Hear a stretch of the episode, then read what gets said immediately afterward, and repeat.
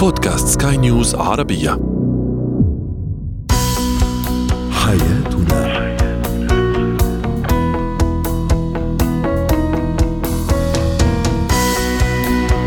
مستمعينا الكرام أهلا بكم إلى برنامج حياتنا، برنامجكم اليومي الذي يعنى بشؤون الأسرة وباقي الشؤون الحياتية الأخرى والذي يمكنكم الاستماع إليه عبر منصة البودكاست لسكاي نيوز عربية. معي أنا طيبة حميد.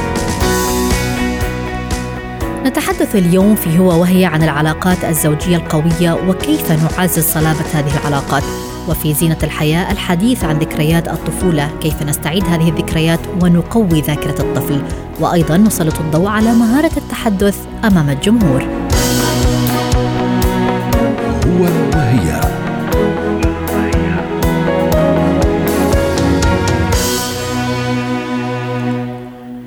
العلاقات العاطفية والزوجية متنوعة منها ما يكون مبني على أسس قوية ومنها ما هو هش وغير مستقر.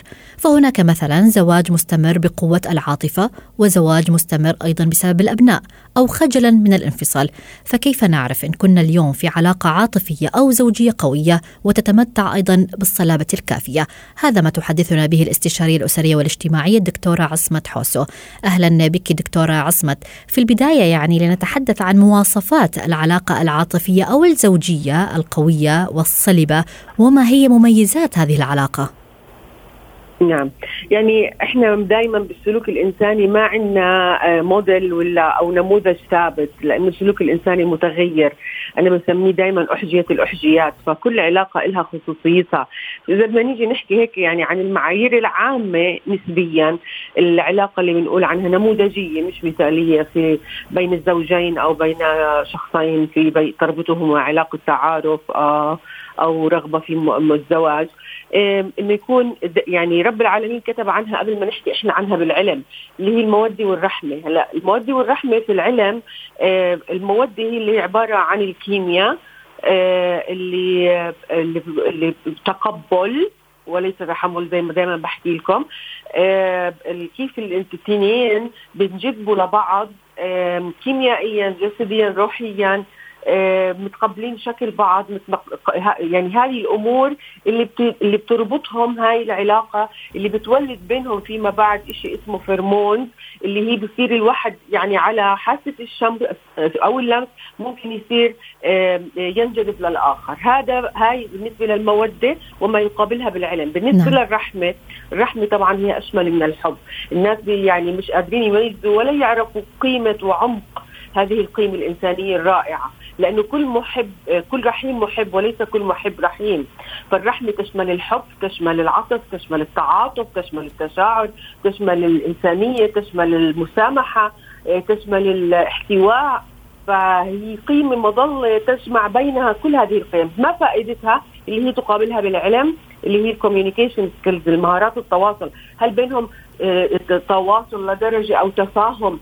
بحيث إنه قادرين إنهم يوصلوا أفكارهم لبعض أو ليس كل حوار ينتهي بصراع أو مجزرة أو مشكلة أو أو تراكم نعم. حقد ومسافة أو انفصال عاطفي أو انفصال جسدي وما شابه ذلك. نعم. غالبا لما نيجي نوزع نسبة وتناسب الجزء الأول اللي هو الكيمياء والمودة بتشكل من العلاقة بما يعادل 85% من حيث الرقم. بالنسبة للكوميونيكيشن أو التواصل الناجح يشكل 15% من حيث الرقم لكن من حيث الوزن كلاهما يتعادل. يعني ممكن يكون التواصل بيعادل 85% من حيث القيمة. فبالتالي الاثنين عمودين مهمين جدا. جميل كثير ناس ما بيعرفوا يتعاملوا ويتفاهموا مع بعض ولكن العلاقة الجسدية أو العلاقة يعني الكيمياء اللي بينهم بتكون قوية لدرجة مخلي هاي العلاقة تمشي. أو العكس بس بتكون بتعرج يعني العلاقة اللي بتكون قائمة على التواصل الجيد بتكون بتعرج شوي لأنه ال ال الكيمياء هي الأساس لأنه هاي اللي بيميز العلاقة بين الاثنين بين الزوجين وقدسيتها عن أي علاقة بين أي اثنين. طيب دكتورة عصمت يعني دعينا نتحدث قليلا يعني هل يجب أن نؤسس لهذا الزواج الصلب منذ مرحلة الخطوبة؟ يعني على الرغم أن البعض يقول إن الزواج قد يكون حظ وهو علاقة غير مضمونة قد تفشل في أي لحظة ما مدى صحة هذا الطرح؟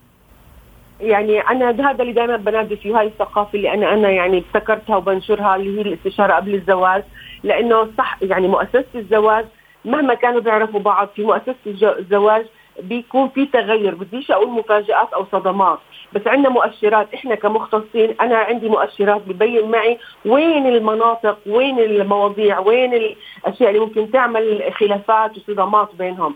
فلما أنا أجهزهم الاثنين وهم آه، بمرحله التعارف ومرحلة الخطبة إنه مثلا هاي نقاط ضعف ممكن تواجهكم هاي نقاط القوة عندك وعندها بجهزهم نفسيا الجاهزية والإستعداد.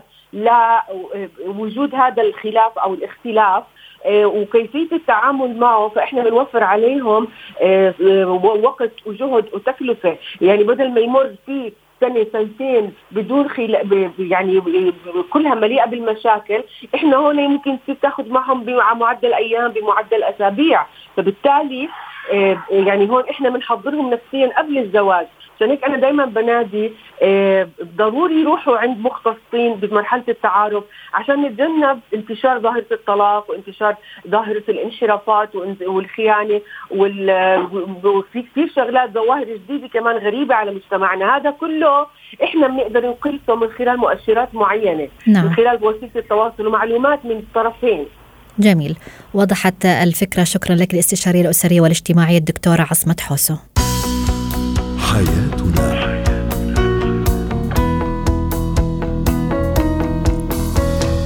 مجددا نرحب بكم مستمعينا الكرام. أنتم تستمعون لبرنامج حياتنا برنامجكم اليومي الذي يعنى بشؤون الأسرة وباقي الشؤون الحياتية الأخرى والذي يمكنكم الاستماع اليه عبر منصة البودكاست لسكاي نيوز عربيه معي أنا طيبة حميد.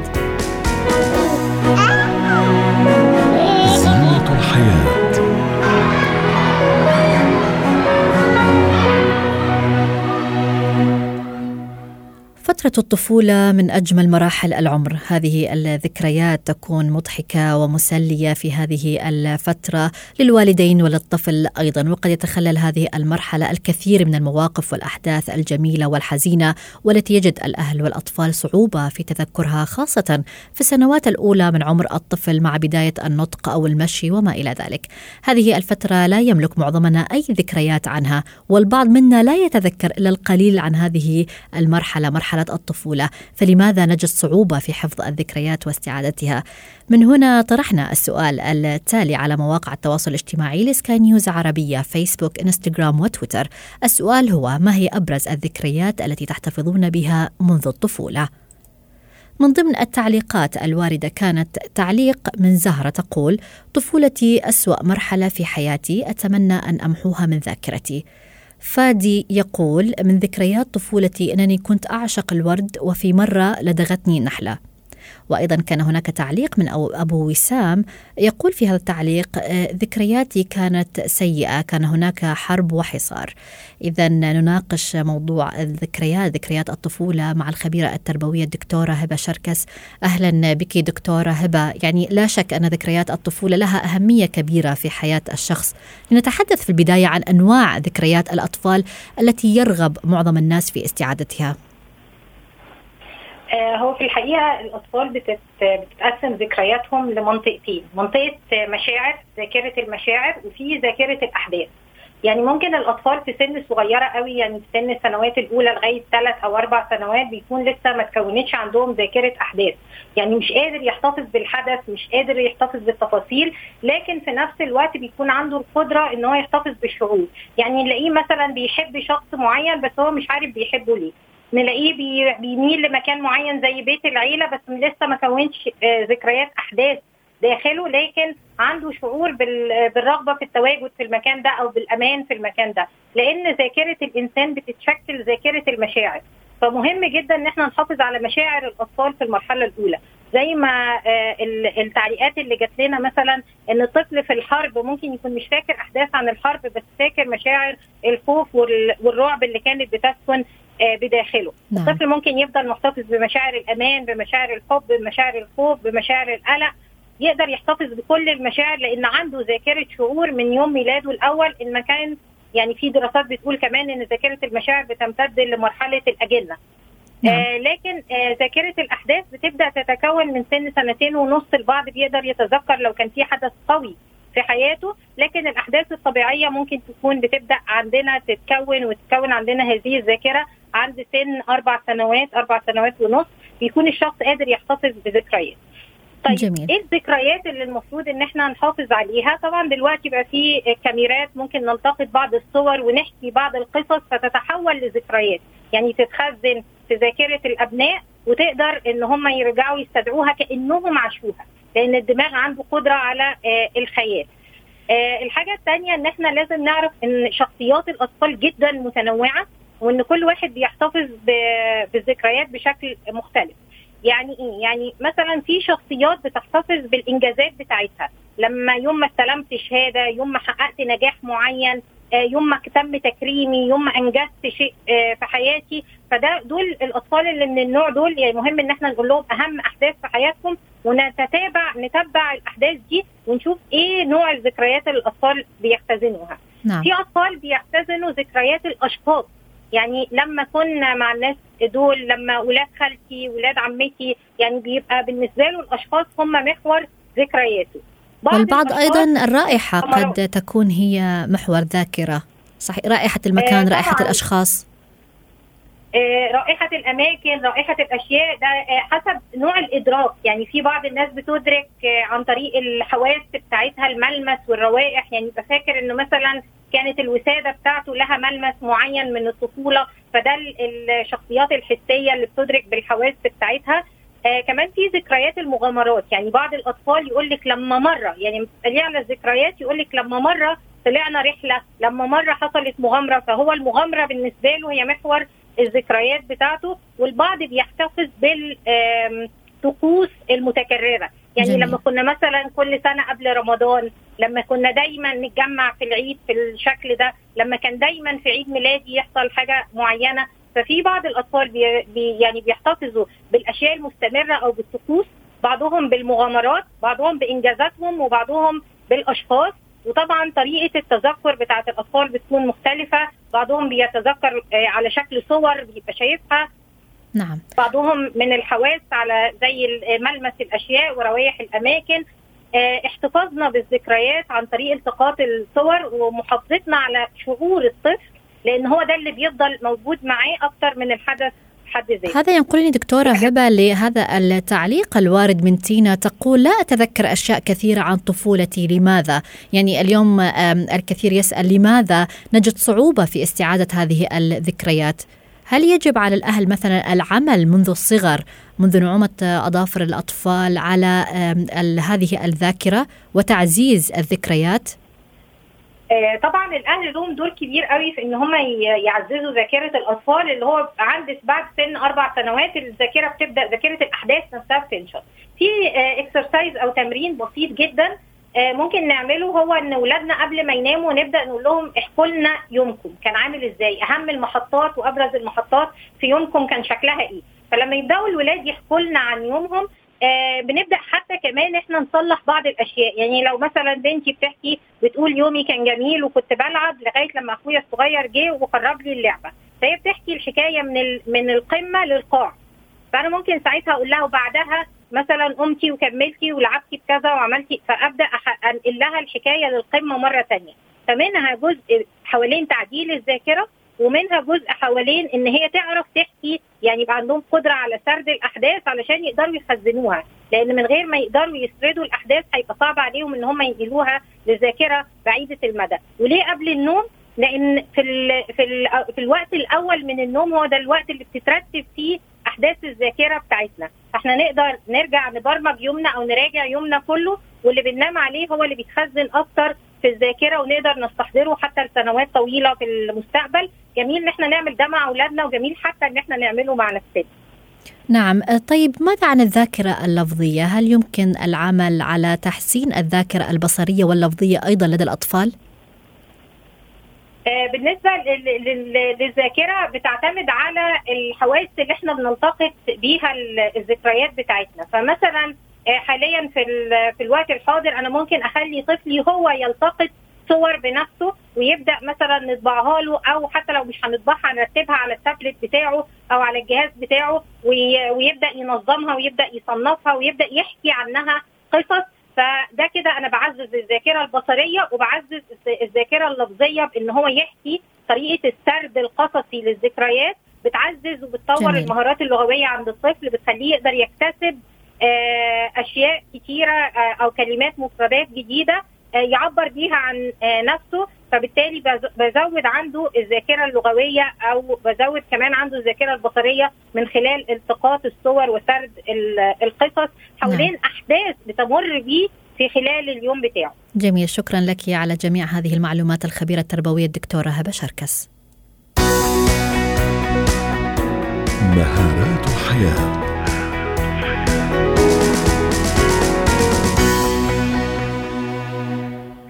الخوف من التحدث أمام الجمهور نوع شائع من القلق، قد يتفاوت بداية من التوتر الخفيف إلى الخوف الشديد والهلع. العديد من الأشخاص قد يتجنبوا مواقف التحدث أمام الجمهور، والبعض قد يعاني من ارتعاش الأيدي والصوت، ولكن بالتأكيد هناك طرق للتخلص من هذا الخوف. نتحدث عن مهارة التحدث أمام الجمهور مع فاتن سلامة مدربة مهارات الحياة، رهبة التحدث أمام الجمهور أو حتى في اجتماعات العمل المهمة قد تلازم الكثير من الأشخاص دون سبب معروف لها، لماذا هذا الخوف يتحول في بعض الأحيان إلى فوبيا؟ هذه الفوبيا قد تكون من أكثر المخاوف شيوعا في العالم. في الوقت الذي قد نشعر فيه ببعض التوتر قبل التحدث. أمام عدد كبير من الجمهور وقد بالفعل يسيطر علينا الرعب آه، بها يعني هذا الرعب قد يسيطر على الأشخاص المصابين بهذه الفوبيا ومجرد التفكير في التحدث أمام الجمهور قد يجعل البعض بالفعل تظهر عليه علامات التوتر، علامات القلق، وقد ترتفع نبضات قلوبهم وقد تنقطع حتى أنفاسهم وقد يرتجف صوتهم، ويعود ذلك طبعا إلى اندفاع هرمون الأدرينالين في الجسم مما قد يهيئ الشخص لمواجهة هذا الخطر. في هذه الحالة طبعا قد يحتاج هؤلاء الأشخاص أم، قد يحتاجون إلى علاج نفسي أو قد يحتاجون إلى بعض التدريبات وذلك للتغلب على مخاوفهم من التحدث أمام الجمهور أو حتى في الاجتماعات المهمة في اجتماعات العمل آه، ولكن أيضا في حالات التوتر الطبيعي قد يعاني الكثير أيضا من هذه المشاكل. اذا تعود وتنضم آه، لنا فاتن سلامة مدربة مهارات الحياة أهلا بك أستاذة فاتن نتكلم اليوم ونتحدث عن الخوف آه، من التحدث أمام الجمهور. كنت قد سألتك عن هذه الرهبة يعني الكثير قد يلازمه هذا الخوف من التحدث أمام الجمهور. لماذا آه، هذا الخوف وما هو السبب؟ مساء الخير تيبا مساء الخير كل مستمعين راديو سكاي نيوز. آه خلينا نقول آه موضوع الجلوسوفوبيا أو فوبيا آه آه التحدث أمام الجمهور في بعض الآراء شافت إنه آه موضوع هي هي مجرد حالة قلق أو توتر بتصيب الإنسان عندما يتحدث أمام الآخرين. سواء كان الآخرين أشخاص أعرفهم أو أشخاص لا أعرفهم يعني سواء أشخاص أنا معتاد إن أنا أشوفهم في حياتي اليومية أو أشخاص آه، آخرين. وعلماء النفس صنفوها على إنها نوع من أنواع الفوبيا اللي بتنتبني بتبقى في نوع من أنواع الرعشة في الصوت جفاف في الحلق أو أو أوجاع معينة. آه، أسبابها بيكون من راجع بداية من الطفولة. يعني علشان كده بنقول دايما للأمهات وللمدرسين ولكل الناس اللي بتتعامل مع أطفال لازم ننمي في أطفالنا مهارة التحدث أمام الجمهور ومهارة الإلقاء واللباقة. لأن إذا هم من وهم صغيرين ما كانش فيهم عملية تشجيع على إن هم يتحدثوا فبالتالي عندما يكبروا سوف يصير الأمر إلى فوبيا أو سوف يصير الأمر إلى حالة من الخوف. الشيء الثاني الشخص اللي بيعاني من الخوف من الكلام أمام الجمهور بيكون راجع إلى عدم ثقته في نفسه وخوفه من حكم الآخرين عليه في الصورة الأولى. نعم. هناك استطلاع رأي تم سنة 1000 آه، 2017 وكل الناس اللي اشتركوا في هذا الاستطلاع نسبة 41% أكدت إن هم بيخافوا من التحدث أمام الآخرين تعد من أكبر المخاوف اللي هم آه، بيخافوا منها أو من أكثر الأشياء اللي هم بي- بي- آه، بيخافوا منها في حياتهم آه، كمان من موسوعة جانس عملت دراسة على الأمريكان البالغين من نعم. العمر ولقوا إن 54% منهم بيخافوا من التحدث أمام الآخرين أكثر من خوفهم الموت صحيح يعني يعني الخوف آه، هذا يسيطر على معظم الناس. يعني نسبة لا بأس بها من الناس تخاف من التحدث في الاجتماعات المهمة في العمل نعم. أو حتى أمام الجمهور. اليوم أستاذة فاتن يعني بخطوات كيف يمكن أن نتغلب على هذا الخوف؟ كيف يمكنني أن أتغلب على خوف الكلام أمام الجمهور؟ اولا لازم أدرك أهمية كوني شخص قادر عن التعبير عن نفسي أمام الجمهور. إزاي قدرتي على التعبير عن نفسي سوف تثقل من شخصيتي؟ إزاي تعبيري عن نفسي مش بس في العمل في البيت في طرح أفكاري في طرح آرائي إزاي ده هيزيد من فاعليتي فبالتالي إيماني بأهمية آه هذه الموهبة وهي البابليك سبيكينج أو التحدث أمام الآخرين. في المقام الأول ده هيدفعني إن أنا أتعلم هذه آه المهارة وهي مهارة مهارة معناها إن إحنا يمكننا أن نتعلمها ويمكننا أن ندرب أنفسنا عليها في كثير من النماذج عندما بدأت حياتها آه كانت لا تستطيع أن تتحدث أمام الجمهور ولكن بالتدريب وده بيجي في المقام الأول يبقى في المقام الثاني يبقى المقام الأول إيماني بأهمية هذه المهارة. النمره رقم اثنين هو التدريب والتدريب المستمر وإن أنا أتحدث أتحدث أم أم في, في, في الأول أمام أشخاص أرتاح معهم نفسيا مثل أسرتي مثل أصدقائي أتدرب معهم بالكلام مرارا وتكرارا لأن التدريب وهو النقطة الثانية هو ما سينقلنا إلى النقطة الثالثة هو أنني أواجه الخوف. أنا خايف من إن هم هيحكموا عني أنا خايف من إن أنا شكلي قدامهم فبالتالي تدريبي مرة واثنين وثلاثه هيخلي نسبة الخوف تقل. نعم. رابع حاجة هو البحث والقراءة لأن أنا إذا كنت شخص قارئ وإذا كنت شخص باحث فبالتالي هيكون عندي شيء أقوله دايما. يعني تيبا في ناس بتخاف إنها تتكلم بتقول ما عنديش حاجة أقولها. صحيح. مش عارفة أحكي في إيه مش عارفة أقول إيه. ولكن البحث والقراءة في موضوعات مختلف مختلفة بتخليني أنا شخص ذو ثقة في نفسي وذو ثقة ودراية باللي أنا هقوله. التدريب أمام المرآة. يمكن ناس كتير آه لما باجي أدي course ال public speaking بقول لهم قبل ما تيجوا تقولوا لي الامتحان اقفوا قدام المراية وشوفوا نفسكم أمام المرآة بتشوف حالك وبتحاول تسيطر على لغه لغة الجسد تبعك وبالتالي بتكتسب ثقة أكثر في النفس. أهم شيء وهو آخر شيء ودايما بقفل بيه ال high five أو خامس نقطة هي تمارين التنفس. جميل تمارين التنفس جدا. تخليني أعمل control على نفسي وعلى وعي. وهذه نقطة مهمة أيضا. وأيضا قد نعمل أيضا على تمارين لغة الجسد وقد تساعدنا أيضا في هذه الحوارات أمام الجمهور. شكرا لك فاتن سلام مدربة مهارات الحياة. حياتنا.